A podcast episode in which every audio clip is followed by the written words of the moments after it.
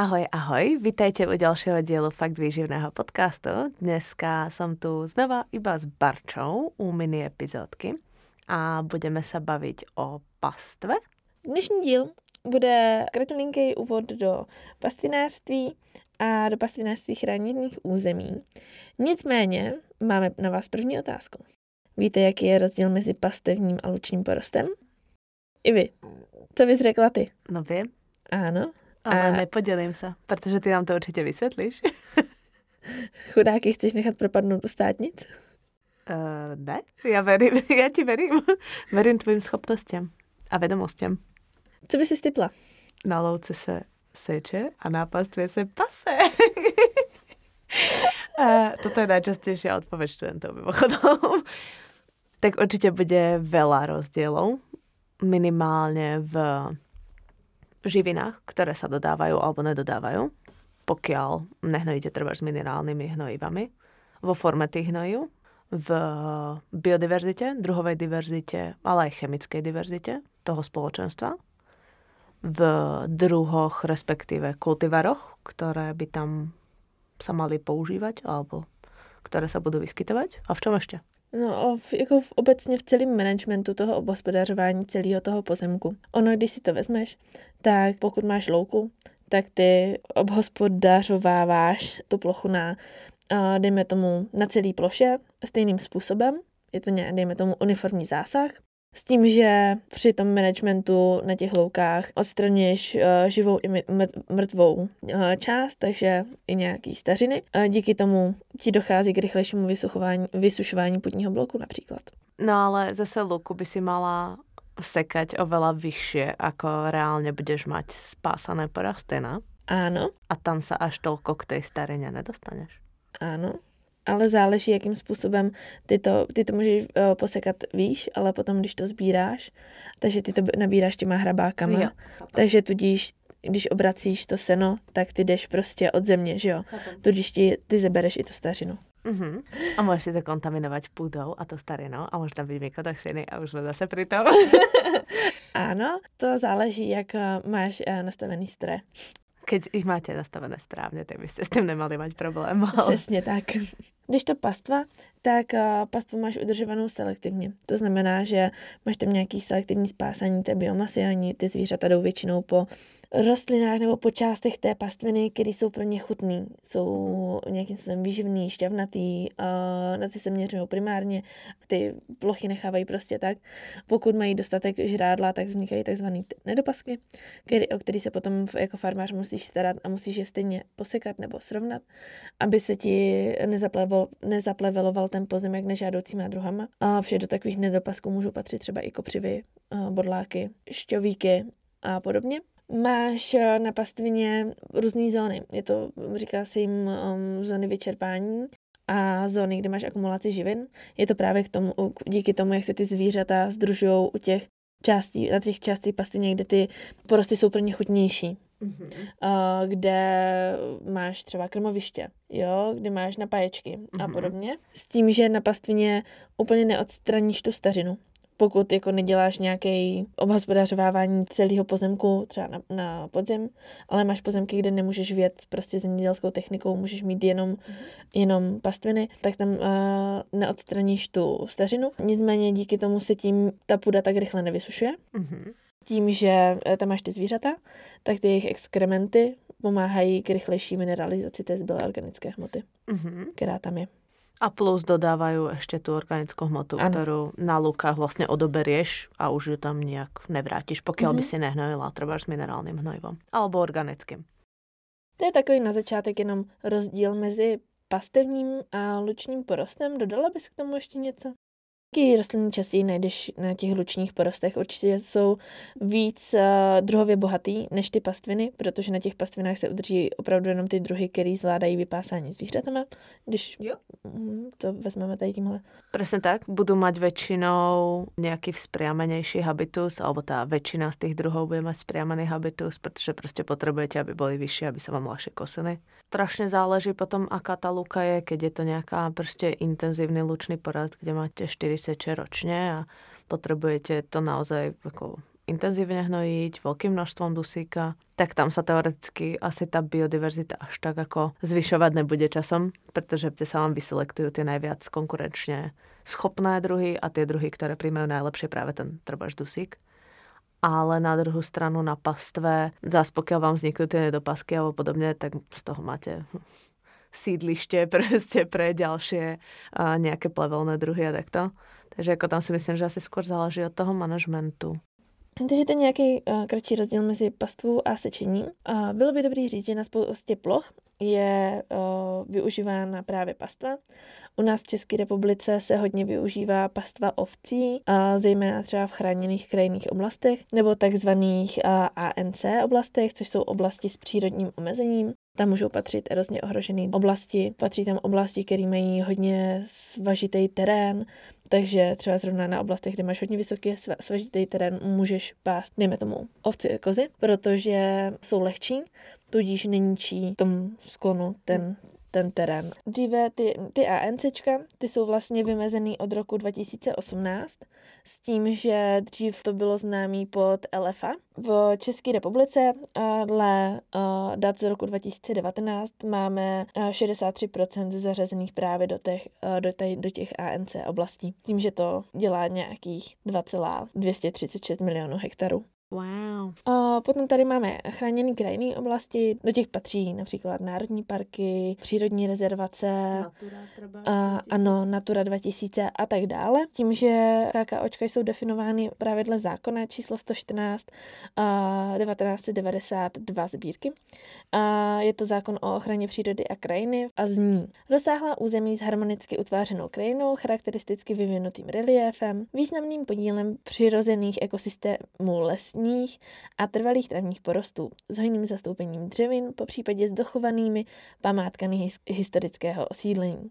Hospodářské využívání těchto území se provádí podle zón odstupňované ochrany tak, aby se udržoval a zlepšoval jejich přírodní stav a byly zachovány a vytvářeny optimální ekologické funkce těchto území. Rekreační využití je přístupné, pokud nepoškozuje přírodní hodnoty chráněných krajinných oblastí.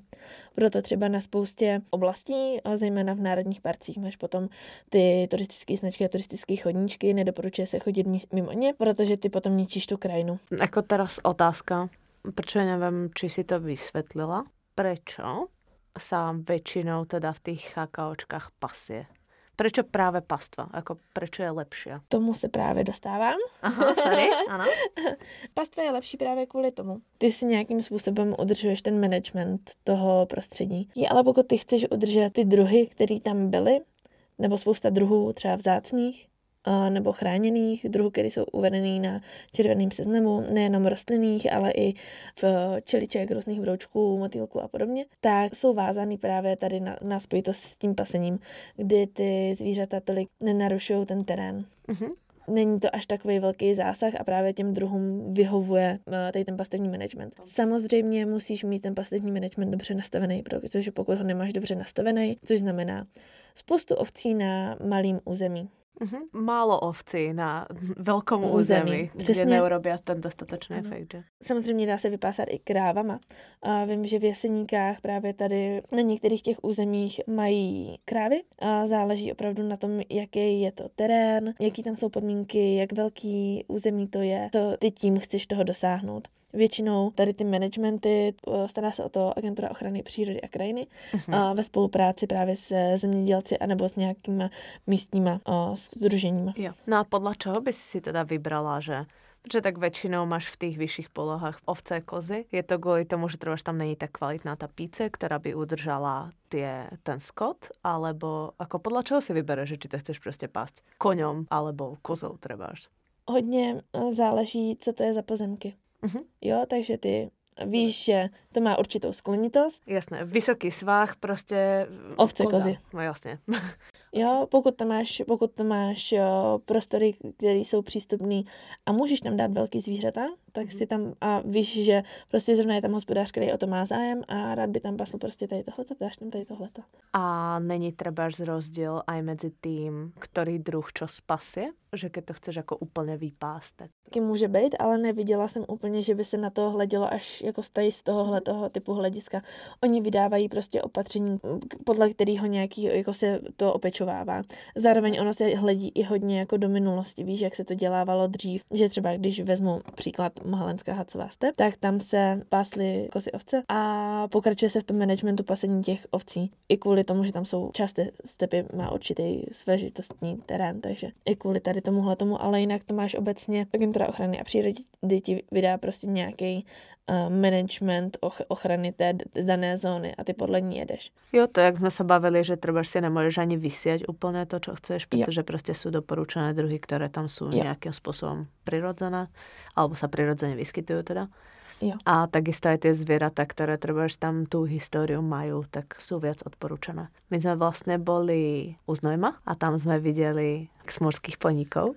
to si napríklad neviem predstaviť, že je urobené z důvodu toho, že by to tam bylo domáce, protože tak asi úplně ne. Ne, oni říkali, že to udělali kvůli tomu managementu, že ty koníci vypasou určitou část a hlavně se zbaví těch křovin.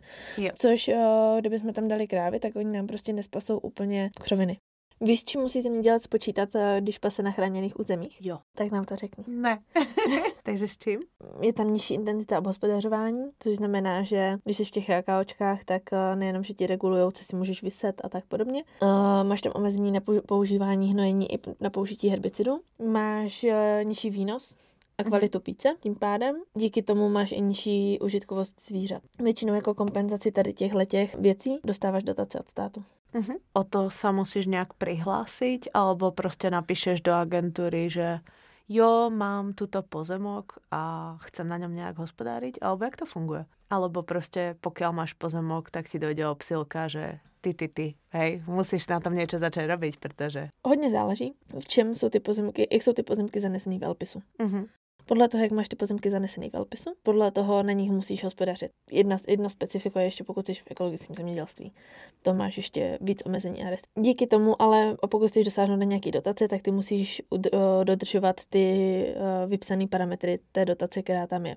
O dotace se hlásíš. Nikdo prostě za tomu nepřijde a řekne, no, hej Pepo, čus, tu máš prachy. to by byl krásný svět.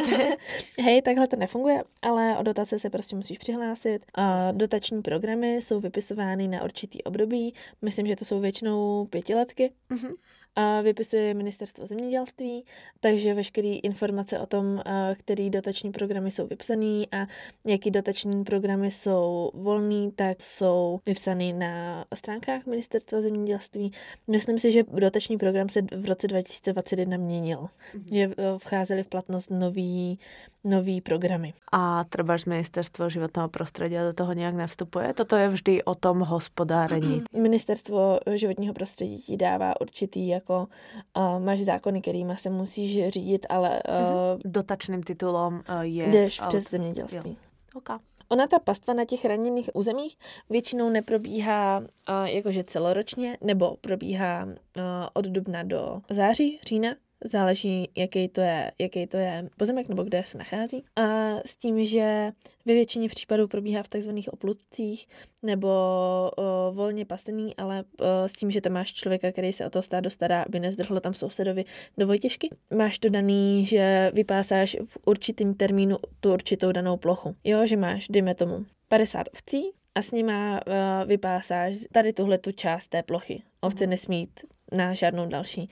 Potom o 14 dní později se posuneš zase na jinou část té plochy a takhle porotuješ to území daný. Rotační pastva. a můžeš třeba kombinovat ty zvěrata? Já vím, že si hovorila, že třeba můžeš pást buď ovcami alebo kozami, můžeš mať ovce, kozy a do toho prostě podnikov na jednom. Je v tom nějaká výhoda, alebo sa to moc nedoporučuje? Hej, nechci ti kecat, ale když se na to podívám z farmářského hlediska, tak je pro mě strašně nevýhodný dávat prostě máš ovce a potřebuji s nima za 14 dní pohnout a hýbat prostě i s těma krávama, který prostě potřebuju nějakým způsobem dát pryč. Mm-hmm. Jo, většinou paseš, jo, můžeš mít jako smíšený stáda, ale moc se to často nevidí, protože ty farmáři se většinou zaměřují na jedno nebo na druhý. Mm-hmm. A třeba z viacero farmárov na jednom jednej nejakej ploche? Či to sa nekombinuje? Proste vždy to má pod záštitou niekto. Nehovorím, keď vlastníš, ale v těch chakaočkách oh. můžeš aj pomáhat s udržiavaním a nemusíš ano. tam nutně. Ano, co jsem mm, četla třeba o, ohledně brdu, uh-huh tak oni to mají udělaný tak, že vypíšou jak kdyby výzvu mm-hmm. s tím, že o tu veřejnou část vyberou vždycky ty zemědělce a rozdělí jim tu plochu, že mm. záleží, jak velká je to část a jestli ten jeden zemědělec se dokáže postarat úplně o všechno, nebo mm. to skombinují a dostanou určitý plochy, o který se starají. Takže na té jedné ploše nebude vždycky, nebudou, nebudou dva zemědělce, mm. ale máš to třeba, tenhle kopec budeš ty, tenhle kopec budeš ty. Jo, a na jedno může být skoda, na druhou A ta část, která je vojenská, která je státní, tak tam mají zase smlouvu s tou agenturou, přes kterou ta zajišťují, jakože se bude, to, to budou hospodařit. hospodařit. Ale z toho by to bylo cute, kdybyste išla prostě tam někde po pálave a tam ovečka s poníkom. Hej, ale víš co, ono, máme u nás dva, myslím si, že jenom dva, dvě plochy, kde máš vypásaný porod s poníkama v Milovoticích a tady na Pálavě. S tím, že ty jsou zajišťovány ochranářema. Uh-huh. Pro zemědělce je výhodnější mít hospodářský zvíře, ze kterého něco má. Jasně. Takže ovce, krávy. Jasně. Jo? Díky tomu, že uh, většinou v těch kakaočkách paseš, pokud to není tvůj pozemek nebo nemáš u, blízko u toho farmu, tak paseš s ovcema, protože ovce se dají lehko převážet. Uh-huh. A ono asi i ohradníky a podobné záležitosti musí být prostě To není jak v Kanadě, že dojede kamion, navalíš do kamionu krávy a jdeš tam kus, vypustíš krávy na pastvinu a za půl roku si pro ně přijedeš. Ale bylo by to krásné. A tak oni mají větší plochy, protože větší vzdálenosti, větší plochy možno to bude stačiť na veľmi, veľmi, veľmi stručný a krátky úvod ku pastve, respektíve úvodu do pastvinárství a lukárství. A myslím si, že v tomto můžeme pokračovat jako sériu tak 656 dielov, protože tam je toho hodně na prebratě. Ano, a doufáme, že se s vámi uslyšíme i příště. Ahoj. Čus, bus.